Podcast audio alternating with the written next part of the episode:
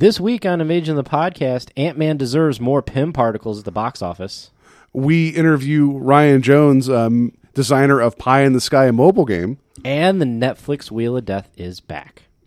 We bring you this special radio television broadcast in order to give you the very latest information on an amazing phenomenon, the arrival of a spaceship. Just a minute, ladies and gentlemen, I think something is happening. Flying saucers have invaded our planet. People of Earth, attention. It's the invasion of the podcast. The whole world is under attack. Can it survive?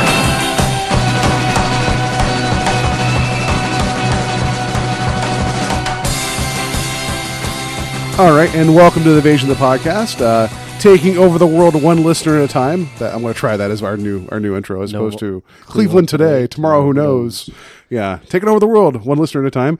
I am Paul Stedman, no fancy middle name this week, and to my left is Joe, always fancy middle name, Peters. Yes. So we got a lot to get into. We got some really good stuff coming up. So let's just jump right into it. News team, assemble! Some cool local news. One of my friends who used to live up here, he kind of brought this news to my attention. A Kent State graduate was a winner of a contest with Adobe and Marvel.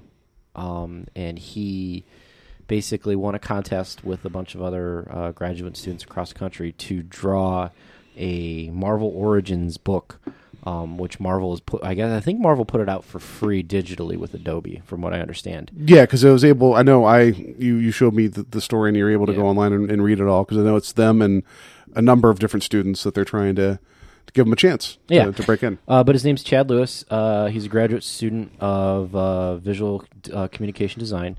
And he did the origin piece for Thor in a new Avengers comic. It was written by Carl Kessel, and this is kind of cool.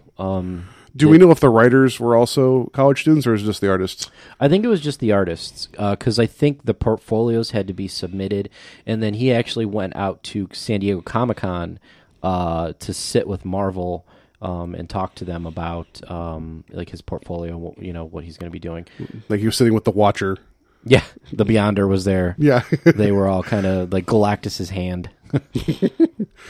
So yeah, no, it looks cool. Like it's a really good opportunity. I did check out the panels. Like this person, they already have a really distinct art style. I dig it, and I mean, if only there was that kind of opportunity when I was a little younger and understood the computers. Like it's awesome, and the fact that it's a local Ohio kid too, that's even better. Oh yeah, and we'll post the link up for the issue's free to read, so we'll post the link up on the Facebook page, Invasion of the Podcast on Facebook. So you guys, I'll try and tweet it out too, because there's going to be a lot of stuff from this episode. I think we're going to be tweeting out, so just kind of pay attention a little bit. But you guys can check it out. And pay attention. There'll be a test later. Yes, and you can see support one of Kent State graduates working for Marvel. Yeah, that's cool. So going from Thor, we now go to Ant-Man. Small in stature, still big in might, I guess. Yeah. Ant-Man came out this week, and like I don't want to get in too much into it, because I know, like a lot of people that listen to the cast, they're not always out at the movies right away, so try not to do any spoilers or anything. I'm not going to talk about any of the things about it. Spoiler! I will say this one thing is he can shrink to the size of an ant. So, yes, that does happen. It was amazing. It was shocking when it happened. But no, I've told a lot of people, everybody that I know who has seen it, they fell in love with it. And there, I've gone, and there's usually a group of guys that I go with to some of the Marvel movies from work. Like we always make it a point to kind of hit up like a Sunday showing and see the Avengers. We saw Thor 2, we saw Iron Man 3, and everybody loved it this time. Usually there's always the one guy in the crowd, he's kind of like, I don't know, it was okay, it was good, it was cool, but he's just kind of Everybody was super excited about it after they saw it. They loved it, they thought it was funny, and I enjoyed it too. Okay, I did not know that you had a chance to see it. Yeah, I did see it on Sunday, and I think there's two sides of the coin with Ant-Man for me. Mm-hmm. The one side, which is why I think everybody loves it, is it's very refreshing. It has an Iron Man 1 feel to it in terms of it's almost I don't want to say reinventing the superhero movie, but everybody has been jaded and just exposed to this massive superhero universe, whether it's through Agents of S.H.I.E.L.D. on TV or the Avengers with this giant mashup of, you know, these epic fights. But you get a guy like Ant-Man who's very little known to most of the public, and then is that a pun? Very little known. And you write a good story around his character, and you also make it not on an epic scale like they do with the Avengers or Thor 2 and stuff like that. You have a good story, and it was fun and entertaining. There were a lot of laughs. It had some heart. And it was just cool to watch a superhero movie again and not be in this giant universe of a Hulkbuster and the Hulk throwing down. Yeah, and I was able to see it on Sunday as well. I made the joke that it didn't feel appropriate to pay full price for a ticket for Ant-Man, not because I didn't think it deserved it, because it deserves the money, but the idea of paying a smaller ticket price for Ant-Man seemed very appropriate. It was nice in the sense that Joe's right that it didn't have to be like you have to have all this like other homework coming into it. Right. And there's nods, but it isn't like, well, what's going on with this? What's going on with that? Right. And even I feel like they had to kind of have to shoehorn in and kind of wink at the camera and let you know, oh, by the way, this is all going on at the same time. It's like it doesn't have to do that. It still makes me wonder, though, what Edgar Wright would have done with it. The whole time I was watching that movie, even though I loved it, I was sitting there going, like, what would Edgar Wright do? Peyton Reed. Is it Peyton Reed? I think, yeah, Peyton Reed. I think not that he did a bad job. No, it was a fun movie, and I would recommend it. Like I said to Joe, it's just right behind Guardians for me for like fun. Yeah, definitely up there in the top echelon of Marvel movies. Guardians is a good, like, for me, I enjoy Guardians more. But even Guardians had like a higher scale to it, you know, with like the cosmic fights and stuff like that.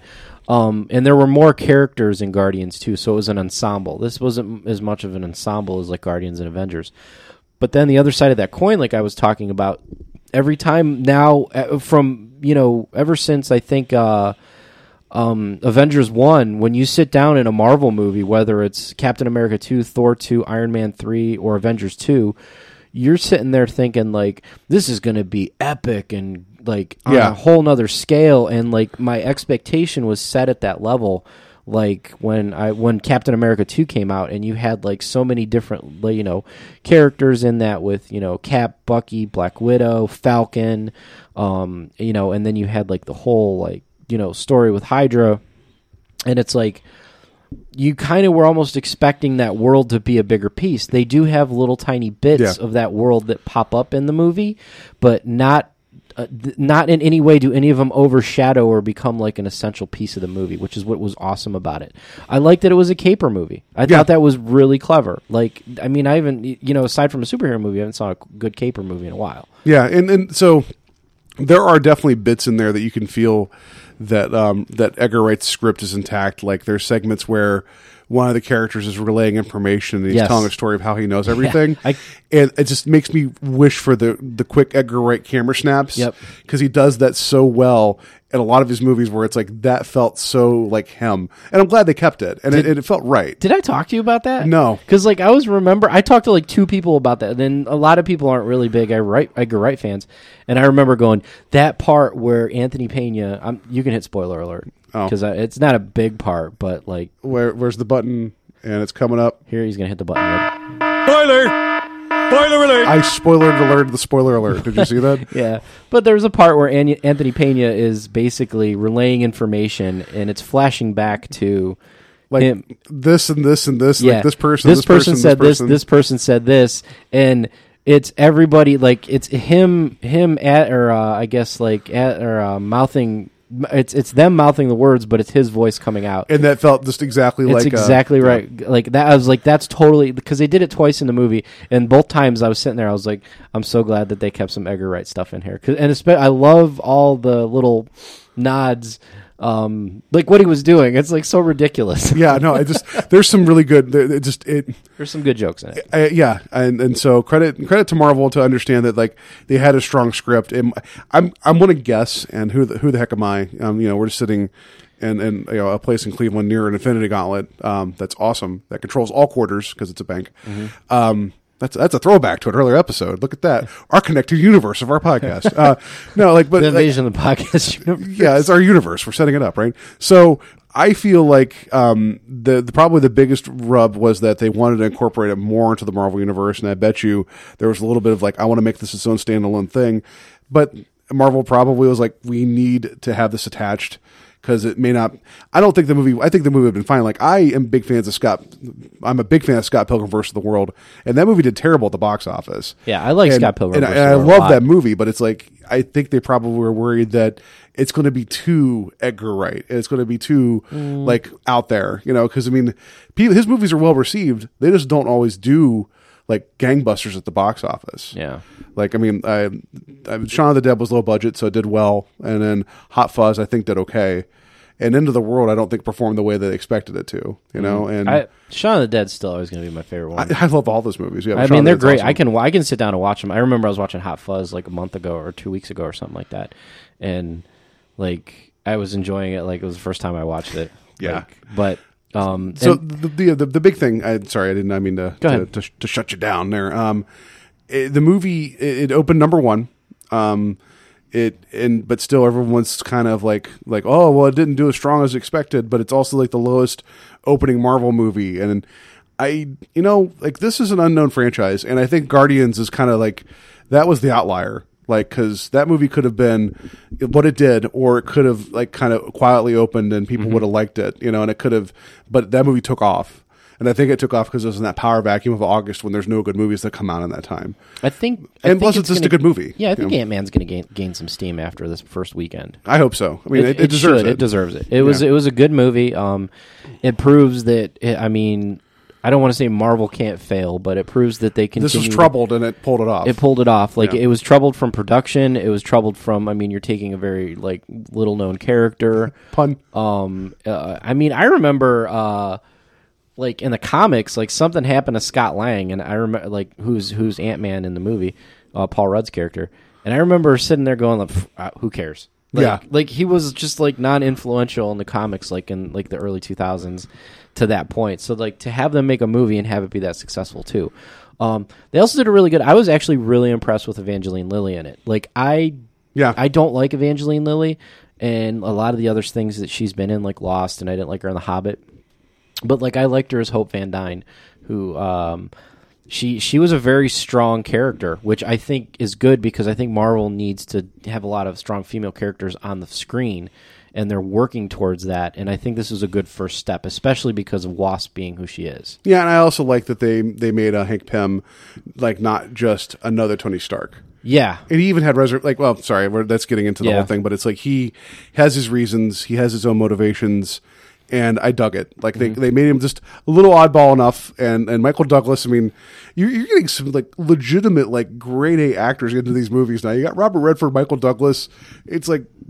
People are taking it seriously now. Anthony Hopkins played Odin. Oh, that's right. I should have remembered that. You're right. Yeah. Yeah, but they're getting like good talent in there, and they're taking it seriously, and it's a lot of fun. So, but what I'll say about the opening of the box office though is that some people are wanting to like say, well, this is Marvel like not landing this one, but how many Pixar movies have been put out that people have liked but maybe have not done as well as like a Cars movie? Like everyone loves The Incredibles. It did not make that much money in the box office compared to some of the other Pixar movies. I think The Incredibles is probably my favorite Pixar movie. Yeah, but I mean it's like that's you look at the money that Cars made and Cars 2 made, you can see why they're spinning all that stuff off, and it's just a business decision. I don't think that like the box office success, cuz I mean it does in a point, because I know I've argued with one of my friends about like a box office success being like how good a movie really is. But I mean, like enjoyability like also comes into that, even with things like Ant-Man. Like I can't say that like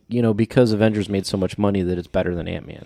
Well, yeah, I think that maybe because Pixar has laid the groundwork, and I'm not saying that the same thing as the whole Marvel Disney marriage, but Pixar kind of told Disney, it's like you guys.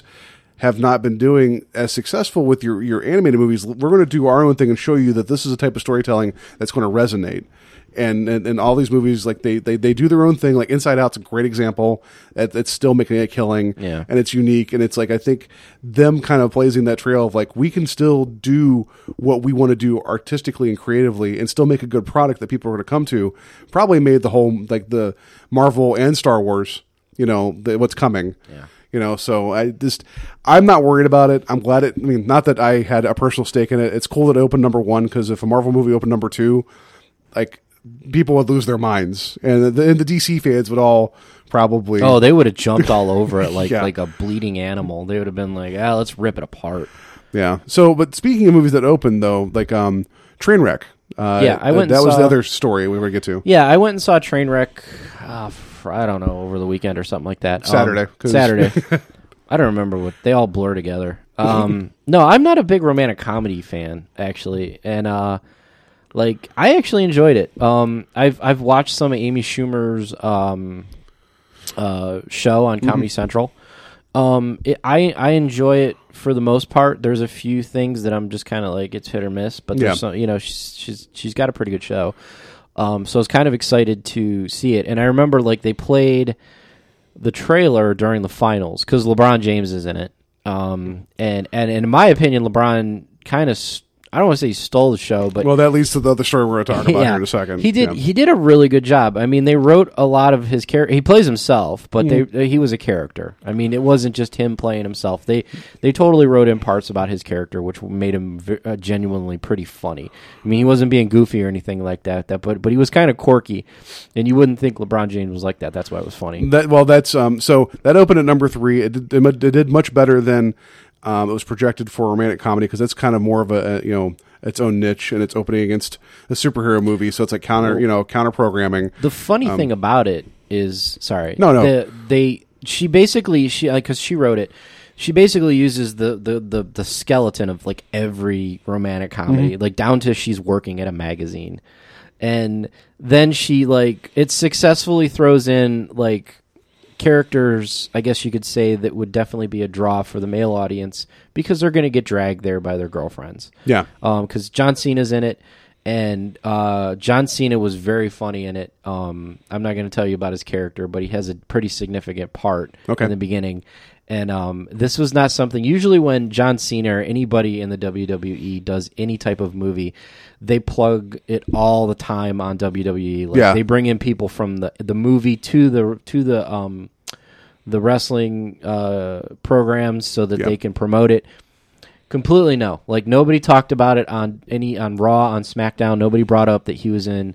Trainwreck, because it's an R-rated movie. And some of the stuff that he says and does is like kind of like John Cena's like prime audience would probably be shocked. But I kind of enjoyed it. I was like, I do want to see it. Like, it's just this past weekend again was chock full of things like the reason I wanted to mention the whole Trainwreck thing, and then we'll get to the part of the weekend that Joe and I crossed like ships passing in the night. Because we don't always hang out all the time, but sometimes we run across each other. And Cars. No, Stedman. Yeah. Peters. And then glare and walk away. No. With LeBron James, there's rumors now that he signed a deal with Paramount, which that's not the rumor, it's true.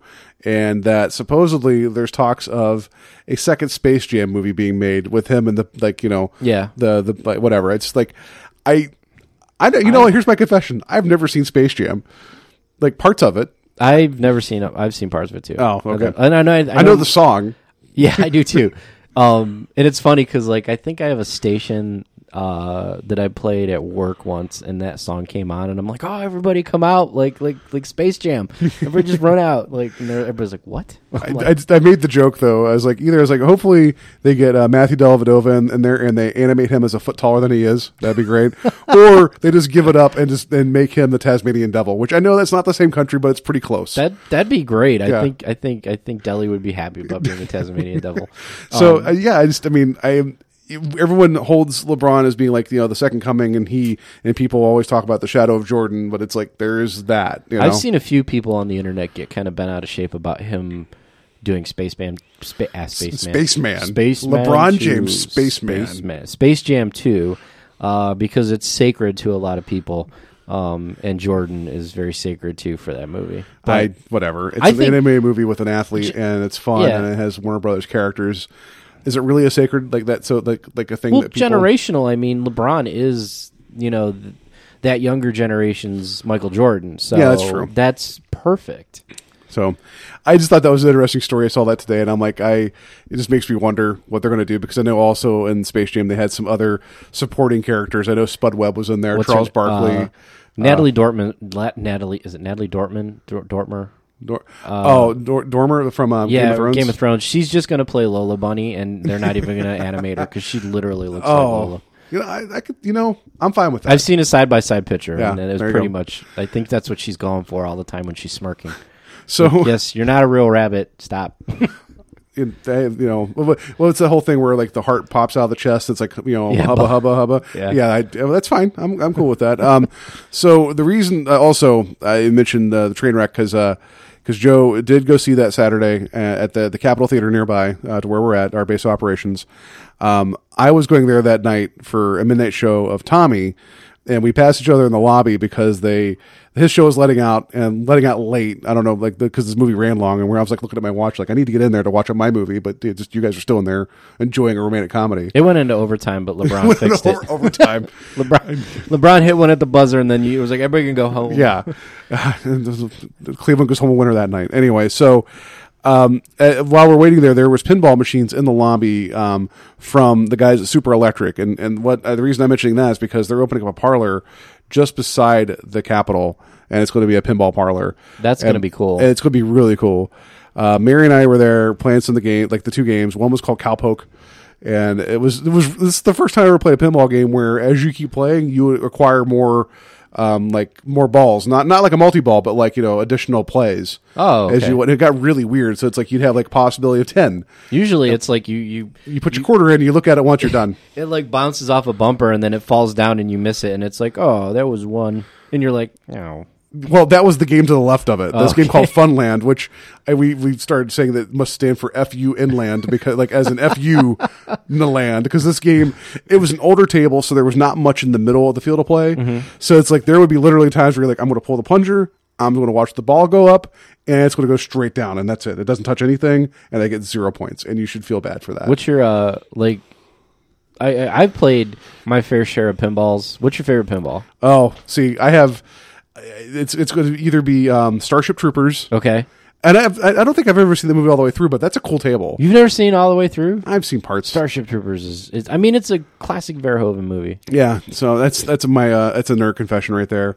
And then also like the Twilight Zone machine was cool. Twilight Zone was a good one. But there was an NBA one that I liked a lot too, because it was like somehow there was a button in the middle of the machine that you could end up like shooting free throws, quote unquote, like using the pinballs, and I thought that was really neat. That's pretty cool. Yeah. So what's yours? Mine, it was a good close tie between the Addams Family and Theater of Magic. Oh yeah, I remember that one. Theater of Magic was a good one. Yeah. So I used to play it at the arcade up in Midway Mall, and I just always remember getting multi-ball, and the guy was always so multi-ball. He's always so excited. And you got excited too? I was like, hey, magic. There's more than one ball. So yeah, Super Electric, they're opening up soon. It was really cool they're there. It was really just a fun experience. Tommy is a trip. That's like, I forgot everything about that movie, and sitting there and watching it for 2 hours at midnight. That was something. I'm glad we watched it, but I think I mentally scarred myself somehow. It got really weird, but not a lot of pinball in that movie. You'd think there would be a lot of pinball. Not a lot of pinball. No, just like a little bit of like, oh, he's playing against Elton John with really tall shoes, and then later on there's a lot of pinball imagery, but there's not a lot of actual pinball being played. But the weird thing is that Cowpoke game they had in the lobby. Yeah. Was the same type of table that Elton John played in the movie. Uh-huh. It was just a different skin. That's what it looked like, because I saw a couple images from Tommy, and then I remember seeing the pictures you posted on Twitter of Cowpoke. Yeah. And I was like, that looks... Is that the same machine? Yeah, so I thought that was neat. So yeah, there you go, cool. all you pinball enthusiasts. That's what's going on. So it was a fun magical evening at the Capitol Theater as always. And there's something here Joe doesn't know. I had to tell. This is important breaking news here. Whoa.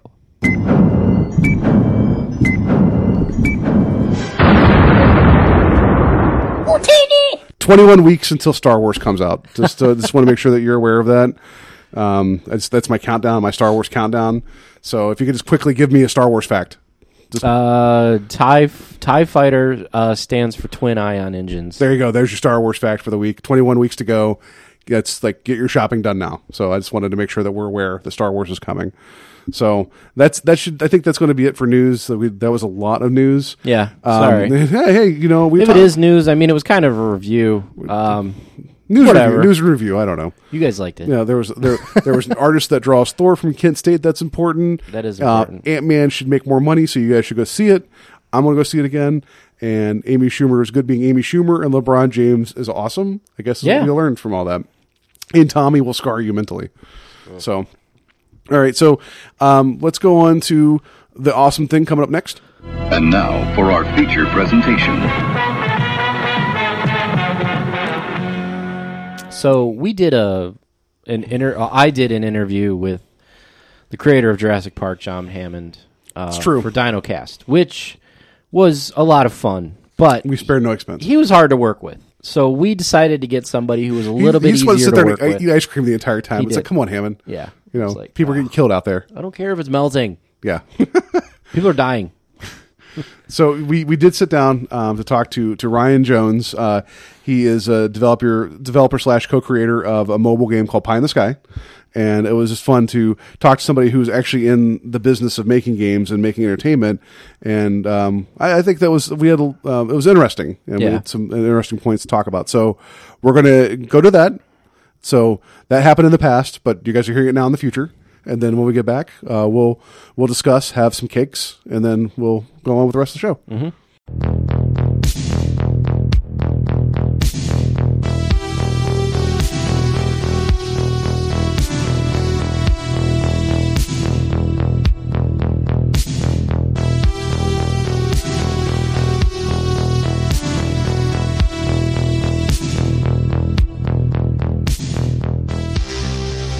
All right, so we have Ryan Jones of Salty Croc Entertainment. It's Salty Croc Interactive, Salty not Entertainment. Croc Interactive. Yeah. Good to be here. Yeah, welcome to Invasion of the Podcast. You are our first interview that we've done, and we appreciate your time. Thanks for being on the show. Yeah, thanks, guys. I appreciate it. Oh, absolutely. So, please tell us and the many people that listen to our wonderful show, what is Pie in the Sky? So Pie in the Sky is a mobile action game that's out right now for iOS and Android, and you play a gentleman or woman, whatever you prefer, who is delivering pizzas in outer space. You dodge some obstacles, asteroids, other cars, and then you fling pizzas at high speeds at houses and monsters and other things. Is this based on true events? Yeah, I wanted to aim for historical accuracy. There actually is giant enemy crab as a topping that you can put on your pizza. Sidebar. I would try that. Giant enemy crab. So, this is your guys' first game. When I say you guys, I know it's you, and I know Nathan is the artist. So, are you guys Nathan still? Is okay. Great artist. It is our first title as a little indie outfit. Hopefully not the last. We want to keep doing this for sure. So what was the genesis of the idea of Pie in the Sky? So it actually sort of just started off as a little experiment that I was doing off the side when I was working for another company, just sort of seeing if I could do tilt control in a way that didn't suck.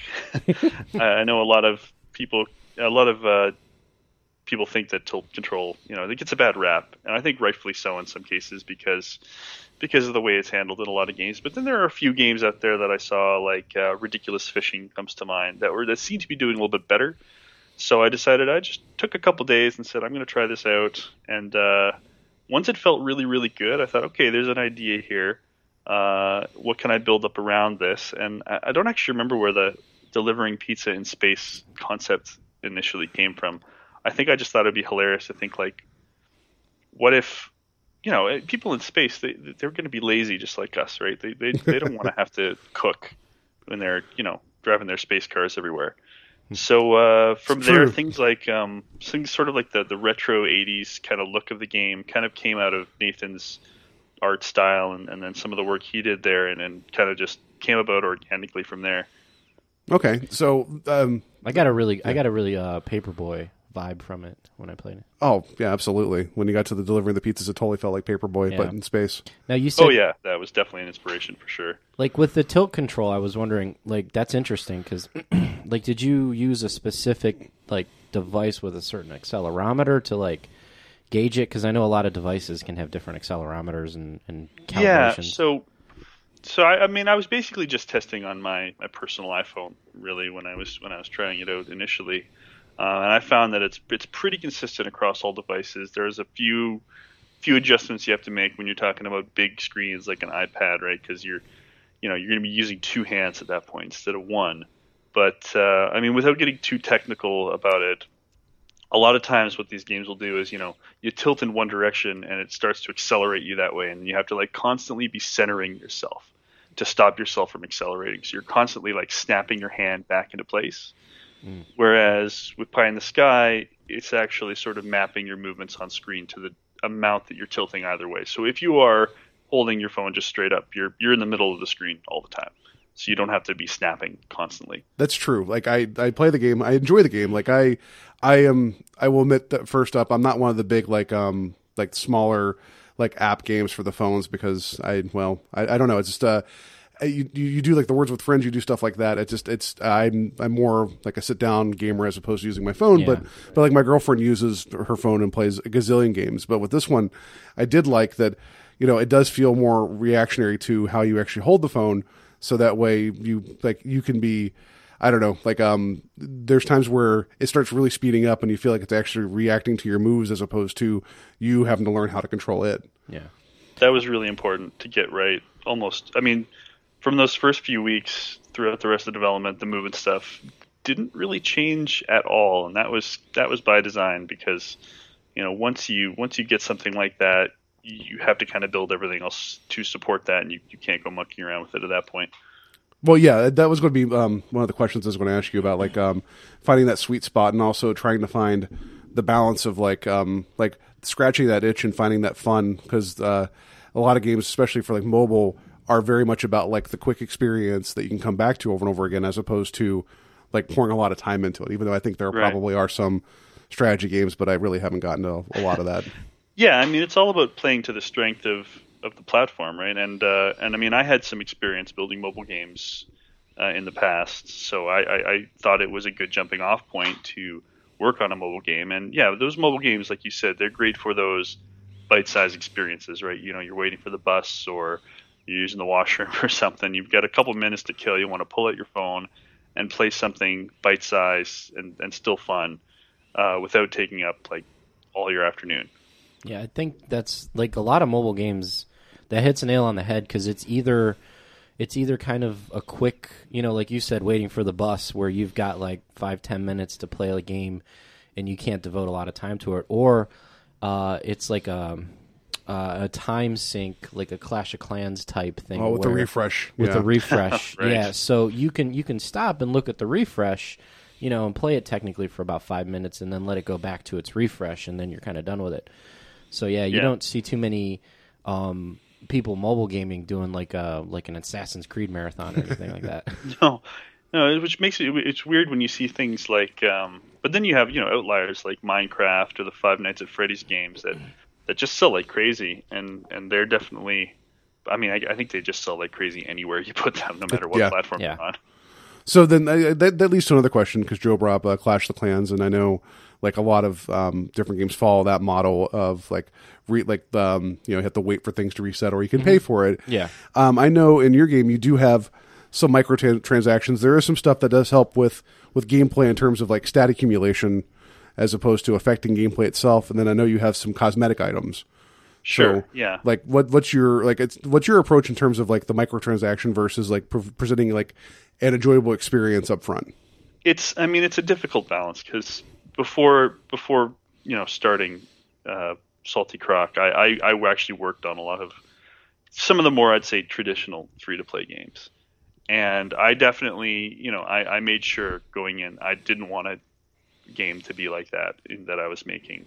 I wanted to make sure that if you paid the price for the game, that you're getting the full experience. Everything is balanced for that price. The the free-to-play stuff is really just a tip jar, is the way sort of we approached it. Is, you know, if you have more money than time, then we have a tip doubler that'll make you earn, you know, stuff for persistent rewards faster. But then otherwise, like you said, it's mostly cosmetic. You know, you do get some stat bonuses on some stuff, but you get that through gameplay right out of the gate anyway, and it's all comparable.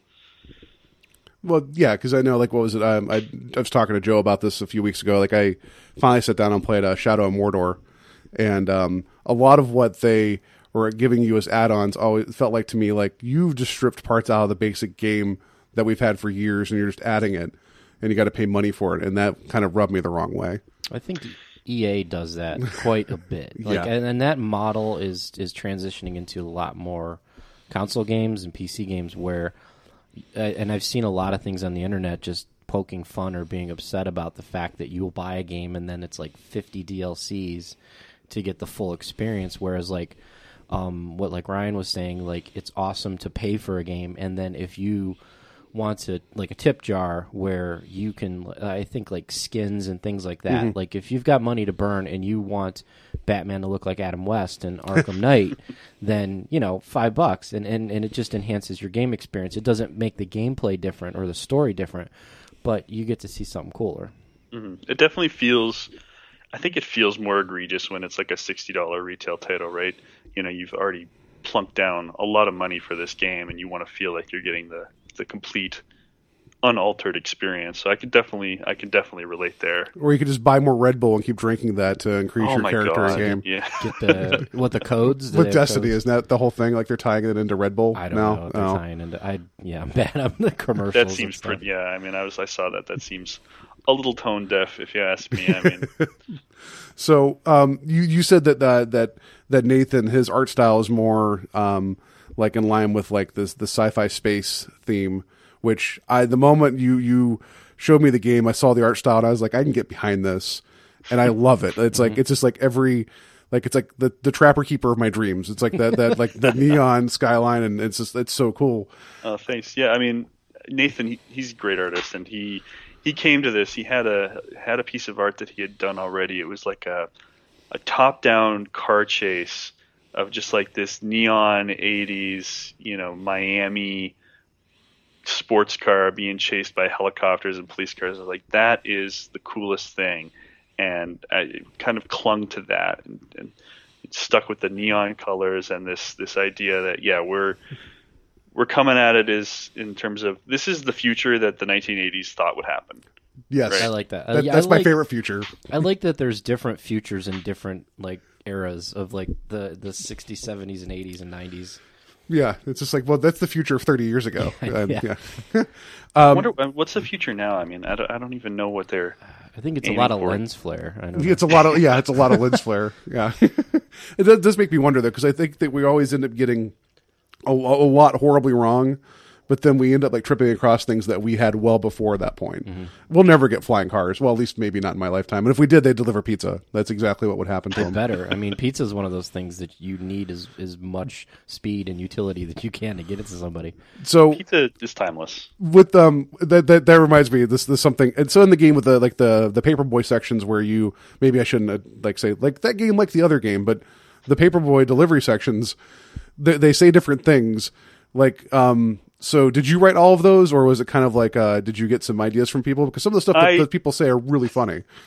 I just wrote all of them.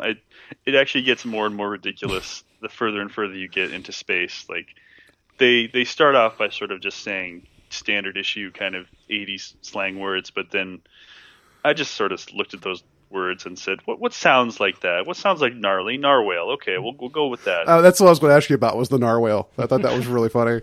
And I enjoy that, like, there's sometimes random aliens outside. They're like, thanks for the pizza. It's like, well, you know, pizza's universal. Like, I like that message. Yeah, too. I think you know, there's a randomizer for your pizzeria's motto, and one of them is just like, it's Earth's finest export, and it's true. So then, how did you come across Black Eagle to do the music for the game? So that's actually a funny story. Like, just out of the blue. A friend of mine posted a piece of music that just immediately spoke to me. I'd never heard of this style of music. It's called synthwave, which is, in essence, music from the 80s, the future of the 80s. And so I actually I found their subreddit and posted there saying, hey, I'm making this game. It's in this style. Here's some art. Is anyone interested in doing some music for this? And these two really talented guys who go by Black Eagle contacted me and agreed to do the music for the game. And I thought it just turned out they just hit it out of the park with the style. Oh, it's one like, yeah. I mean, the game is enjoyable and I play it a lot, but the soundtrack is like the moment like I put my headphones in and just heard that like in full stereo. That just, I was like, this is the greatest thing that's ever existed. Like, it just, everything clicked. Yeah. And I enjoyed that. And I ended up buying the soundtrack, which is like 5 songs. And it's like $5 on SoundCloud. I'm like, yeah, I'll buy that. I can't remember if I told you or I told somebody else, like, when I was listening to the one song that you had sent me. Mm-hmm. And I was like, this makes me feel like I'm in Blade Runner. Yeah, and I think people ignore that. I think that's a really important part of any experience is getting that sound down. And I think that like that's like almost I couldn't imagine a better pairing with that. Oh yeah, I mean I'm so impressed and happy with the work they did there. It feels like it was just born out of the same mind, Just yeah, absolutely. Just like, yes, this is the music that this game needs, and it just I think elevates it. And I can't say enough about the work they did on it, and everyone should go buy their soundtrack because they're awesome guys. Yeah, and buy your game as well. So it's like the soundtrack's great, yeah, but you should play the compilation. Yeah, you want it all together, It's like don't just buy the movie soundtrack, well, buy the movie, That's a question then. This is an important science question. Okay. We now have pictures of Pluto. Is Pluto going to be added as a download content for Pie in the Sky? That is a great question. I think that there needs to be more love for Pluto and its little heart-shaped mass. Yeah, that was an odd thing to find. It was just like, it's been out there forever. We didn't even know. It has a birthmark, a really large birthmark. Pluto has loved you all along. Another question I had, just real quickly here, and this is more. I'm just interested because someone who develops games, I'm just interested with this quote that I got from, I'm going to mess with the guy's name again, Randy Pitchford of Gearbox. Mm-hmm. So there was all this hullabaloo about Colonial Marines when it came out and that the game just stunk, but there's a lot of argument about where the money went and development and all this stuff. And He said recently, and I quote, "I understand that there's some people that didn't enjoy it, and I'm very sorry about that. That's the nature of entertainment. Some of my favorite bands who've made some of the songs I think are best in the world have other songs on B-sides that I completely don't care for. It's going to happen, so I don't know what to say." He's comparing Aliens Colonial Marines to a B-side that didn't quite work out, but this is like millions of dollars spent on a B-side. Yeah. From what I gathered, I mean, I didn't play Colonial Marines. I know I read enough reviews and enough people told me, like, just stay away from it. It's spoiled milk. But, like... I don't really think it was the fact that it was just a bad game in general. There were a lot of bugs with that, wasn't there? I mean, yeah, that was my understanding, and I know it had from what I know about it, it had sort of a troubled development for sure. But speaking as a developer, I know it's definitely easy to when you're putting in their case years of your life into a project, it's easy to get really close to it, and maybe not be able to necessarily. See it with a wider lens, and but like, how do you feel about the dismissal though of this? Like, not dismissal is probably not the right word to use, but how it's just like not every band like makes every single song, but it's like I think that like that's like saying like, well, we put out like a dud album, but it took 3 years to develop, and I don't know what to tell you about that. It seems very like he's almost putting it like in a dark corner, being like, well, that didn't work out. What can I say? And it's like that's true. But that it's just one of those things where I think comparing like a game that could have almost been a AAA title, like had it like been handled because it's known property, people were excited for it. And just to be like, kind of shrug your shoulders and be like, I don't know what to tell you about that. I'm curious from like that standpoint of like, I don't know how I'd feel. Well, I think he probably was just maybe trying to take the high road. Like, Ryan was saying, like the developers, they get invested in the what they're working on. And then to see something like that happen with the game or even the way that the public accepts it, Like when I was talking to you a couple weeks ago about Josh Trank tweeting about Fantastic Four, like a lot of people are coming after him. The movie's not even out yet, but they're just really beating the movie up. Yeah, and he was, fair. You know, he's a good director, and it's like, what do you do to just not lash back at a lot of internet trolls, I guess, and like take the high road? Like, what type of like response do you give? And like the guy from Gearbox, I mean, yeah, what the way that you read it out loud, you know, if that was just kind of like a very like a corporate answer, I could see that. But I'm sure somewhere in there, like, you know, that guy's, you know, pretty hurt that happened, and you know, I can kind of see where he's coming from. Yeah, the internet hate machine is definitely strong and often unfair, often a little too harsh for its own good. But I mean, he's in a difficult position, right? He's got a lot of masters. He's got a team, no doubt, that a lot of these people worked on Colonial Marines, and he's got to think about their morale too, which is another thing. But you know, first and foremost, obviously, when you're speaking to the press like that, you answer to the consumer, and it might be a little, you know, it might be a little bit reductive to say, oh, it's just like a B-side, but it's kind of refreshing to say, hey, you know, yes, some people weren't happy with it, maybe more than some, but but you know, we're trying to move on. You know, we want to put out the next number one hit, to use the same sort of metaphor, and I don't really know how else you can sort of respond to something that's poorly received when you're the one making it, other than to sort of say, you know, yeah, it wasn't as good as it could be, it could have been. You know, obviously he can't get into a lot of all the reasons, because I'm sure there's a lot of business reasons, and believe me, people out there listening, people who are developing games, they know when the game they're developing is not good. Like they're under no illusions that they're working on something that is, you know, especially a 90 plus with deadlines and stuff. Yeah, that's true. Yeah. So then, speaking of things not meeting expectations, Pixels, the movie's coming out this weekend, and that should be one of those movies that I should be excited to go see. But everything I've been seeing about it is not good. And so my question to you, Ryan, is: do you think there's ever going to be a good video game movie? And if you think there has been one, please let us know what that is, because I don't think Pixels is going to be the one. Yeah, you know, there is a good video game movie. It's called the Metal Gear franchise. No, I'm just kidding. I think it's possible. I mean, it's all about the properties, right? Like, there's good movies based on books, bad movies based on books. It just, I feel like Hollywood doesn't necessarily respect video games, and still obviously still doesn't, judging by, you know, how Pixels is shaping up to look, which is kind of unfortunate. But then you hear some slightly more positive buzz about the Warcraft movie, for instance, and it fills you with a little bit of hope that maybe, you know, maybe a generation is starting to come up that has a little bit more respect for the medium.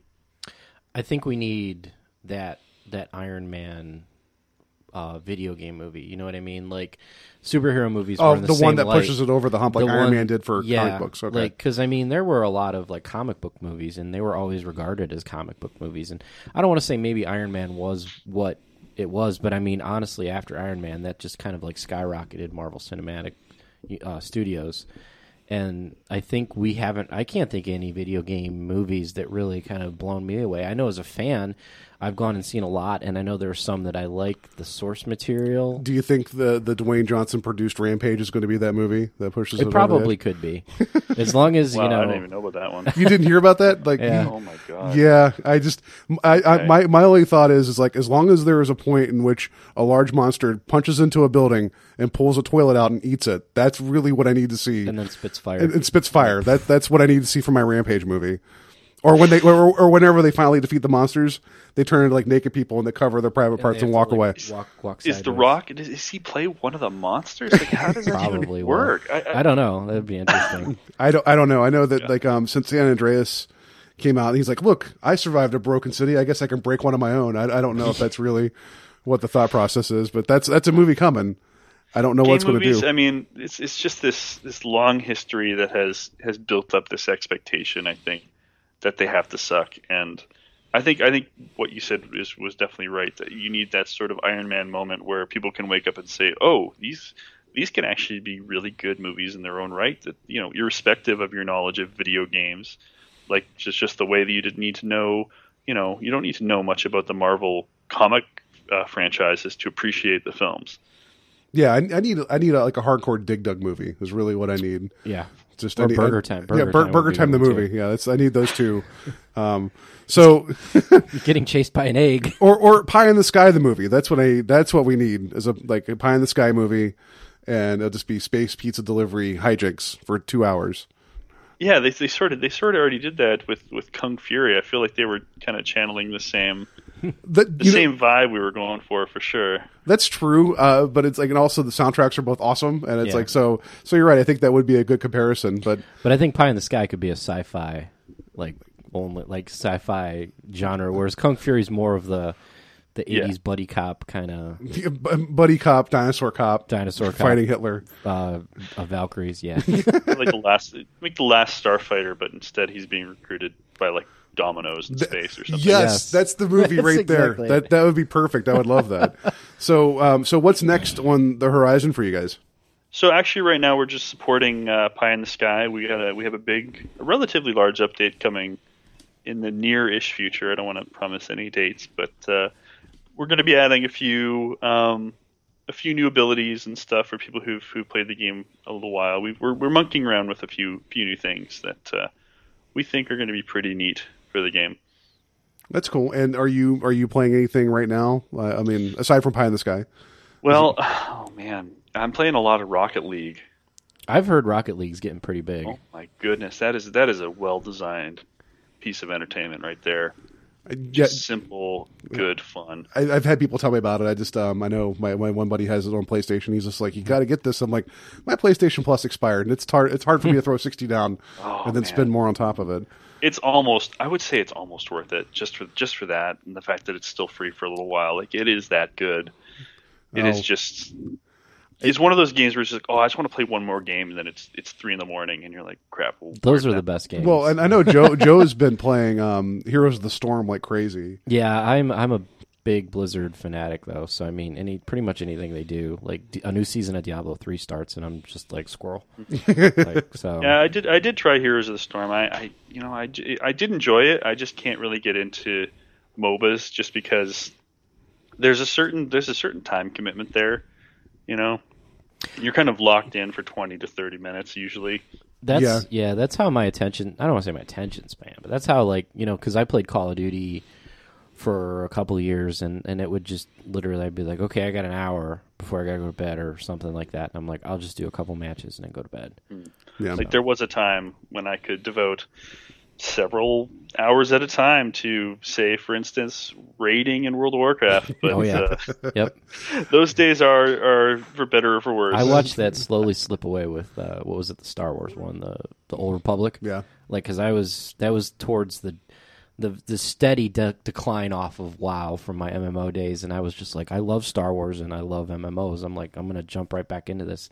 And it was like I couldn't raid, like it was kind of hard to get the schedule in there, and then like being a grown up sometimes cuts into the video games, So that game was like the video game equivalent of like methadone for you, easing you off of the drug. Kind of. Well, I mean, it was a great game, but it was just like I started to slowly realize my reality of it. I'm like, I can't sit in a dungeon for over 6 hours, guys. Like.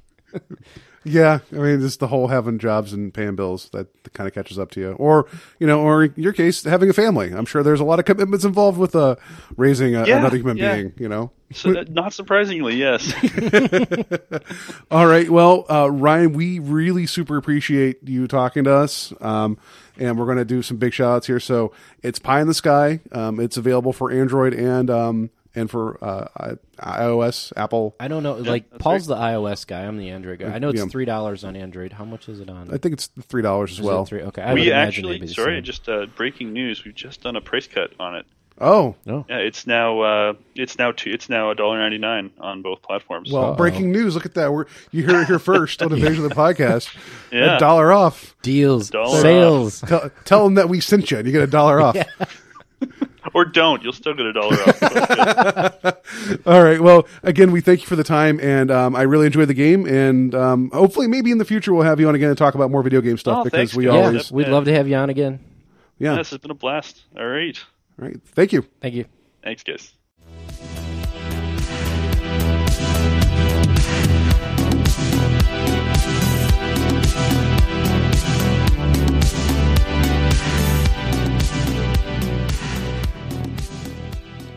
right. And that was our wonderful interview with Ryan. So thanks again to Ryan for taking time to talk to us. That was pretty cool. Yeah, I enjoyed it. And I like that we were able to get a little bit more into, like, as opposed to games are cool. We like games, you know. And a lot of people, I mean, I know some really hardcore gamers definitely get into the development process. And, you know, a lot of, like, I know Bungie's really big about the dev community working with the players. But from a mobile game point of view, I mean, there's so many different games out there that people don't know how they get made, and they just kind of download them because, I mean, like we were talking about on the interview with Ryan, like, you spend 5-10 minutes playing this game, and you almost have the attention span thinking about downloading it, too. I know a lot of times, like, I'm like, I need something to do. I'm going to get a new game for my phone. Yeah. And then it's like, boom, this one pops up, and you look at the reviews, you look at the pictures, and you're just like, I'm going to download it and try it out. Yeah. So, again, like as we found out with breaking news, that's now available for $2 on your marketplaces. So Go get it and deliver some pizzas in space. So that was fun, and now it's time for me to take some medicine. So I volunteered myself because I know the last time we did the Wheel of Death, Joe was none too happy with the movie. I have a permanent injury from it.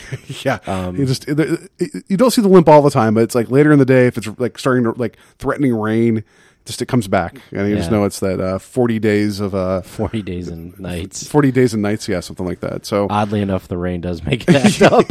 I start to have these flashbacks of sitting on my couch, just like anytime you see two of each animal, you're like, no, bees don't hide in a damn cave. Ah. So Joe, he's a little shell shocked right now and will not commit to the Wheel of Death.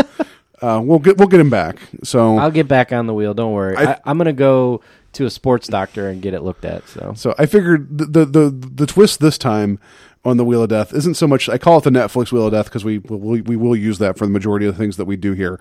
However, I know I'm very opinionated and I get very angry about things I don't like. It's because we're old. Yeah, you know, get off my lawn. I don't really have a lawn, but get off it anyway.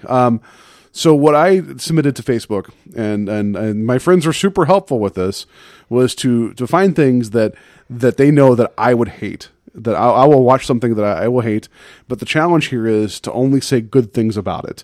So the next time we come back, next episode, whatever it is, they end up... I'm going to gorge you two to say bad things. You're going to try to trick me to say something bad? Okay. Well, I don't know how long it will fly, but I'll try to say nothing but positive things about whatever it is that I have to watch. All right. So what like so give me okay. six terrible things here. So the six terrible movies. We have Batman and Robin and Twilight. Yeah. 4 episodes of My Little Pony Friendship is Magic. Which I don't know. I've had people that like that. I don't think I'd be one of them though. You're gonna get turned into a brony. Watch. You're gonna totally next episode. I'll be wearing full horse outfit. Yeah, you're gonna be like, Joe, look, I need to tell you. Like, I think we should probably just do a brony podcast from now on. Like, Joe, my name is now, you know, Twinkle Star or Starlight like, Twinkle. Yeah, you know, I would like to Mullet Comet. I don't know what my pony name, my brony name would be. When we're on the air, please just call me Mullet Comet, please. Yeah, that's can you please? That's how I identify myself now. It's my inner equine. See, that's a horse thing. I knew that. Zombievers, which are about zombie beavers. Poltergeist, which is about a possessed chicken. I don't know. Turkey. Yeah. I don't know. And then the classic Adam Sandler film, Jack and Jill. Okay, so that's the other thing, too, is that if people are listening, like, wait, there was a lot of other stuff suggested. It's true. I gave Joe, like, he is the one driving the punishment right now. He could call an audible. He put in Jack and Jill. Yeah, I did not, you know, I did not put that in I there. Felt like Adam Sandler movies need to be on there because Pixels is coming out. Yeah. So... I'm probably not going to go see that, yeah, unless it's on the Wheel of Death. If it's on the Wheel of Death. I heard a couple of things. It's not getting stellar reviews. No. But. So yeah. So anyway, I know we need to spin the wheel, aka have something that can randomly choose a number here for me, and we'll find out what my punishment's going to be. So here is this big wheel that we totally have here.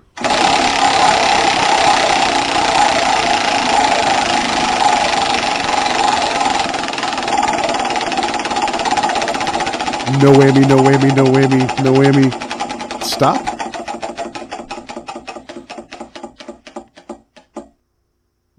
I was waiting for like one more. I know. I was like, is there one more? Yeah. Jack and Jill. Oh, man. Okay. I guess I'll watch it. Mary will be happy. I'm sure she'll end up finding it funny, like, because she enjoys these comedies that kind of are, you know, easy to forget and move on. I because I'll force her to make her watch that with me. I remember going to see some movie when that movie was coming out, and the trailer was like attached to it in the beginning, and I was sitting in the theater like just quietly like stewing, waiting for the trailer to be over, and there was this woman sitting in front of me that was just legitimately laughing out loud at like the scenes where she's like stuck on the sea-doo or something like that. And I just wanted to just stand up and just like smack her nachos out of her hand. Like, shut up. You're the reason why we have not nice things. Don't all the time. Encourage him. She'll be there day one to watch Kevin James as the president of the United States in Pixels. Paul Blart 4. Yeah, right. So, okay. I'll watch Jack and Jill. I may have to ask Joe to help me in acquiring a copy, because I mean, if I'm going to watch it, he has to help me find it. And, all right, we'll figure it out. Do I have to watch like the prequel Jack before I can watch this one? No, they're separate movies. It's not a connected similar universe where there's Jack and then Jill, and I gotta like, watch this. Like 28 weeks later, or is with the Sandra Bullock one and the zombie one?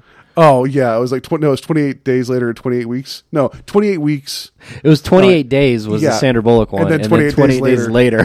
Yeah. I didn't watch that prequel to that. So anyway, we'll see how that turns out. I'm sure I'll have wonderful, good things to say about Jack and Jill. Absolutely. Please follow us on the Twitter. It's Invading Podcast. Our Facebook page, Invasion of the Podcast. Our Gmail is invadingpodcast@gmail.com. Please interact with us, and also a special thanks again to Ryan and Salty Croc Interactive. It's Pie in the Sky. You can find that on marketplaces, iOS and Android. It's $1.99 right now. Yeah, and definitely check it out. The soundtrack to that is just badass. So you can look up we played the soundtrack at the beginning of the interview and the end there a little bit to give you a little bit of a taste. It's pretty cool. It's something that I think I definitely would find myself listening to. I was today in my car, just driving around. I mean, I didn't deliver any pizzas, nor did I fly in space, but I totally felt like I was going to.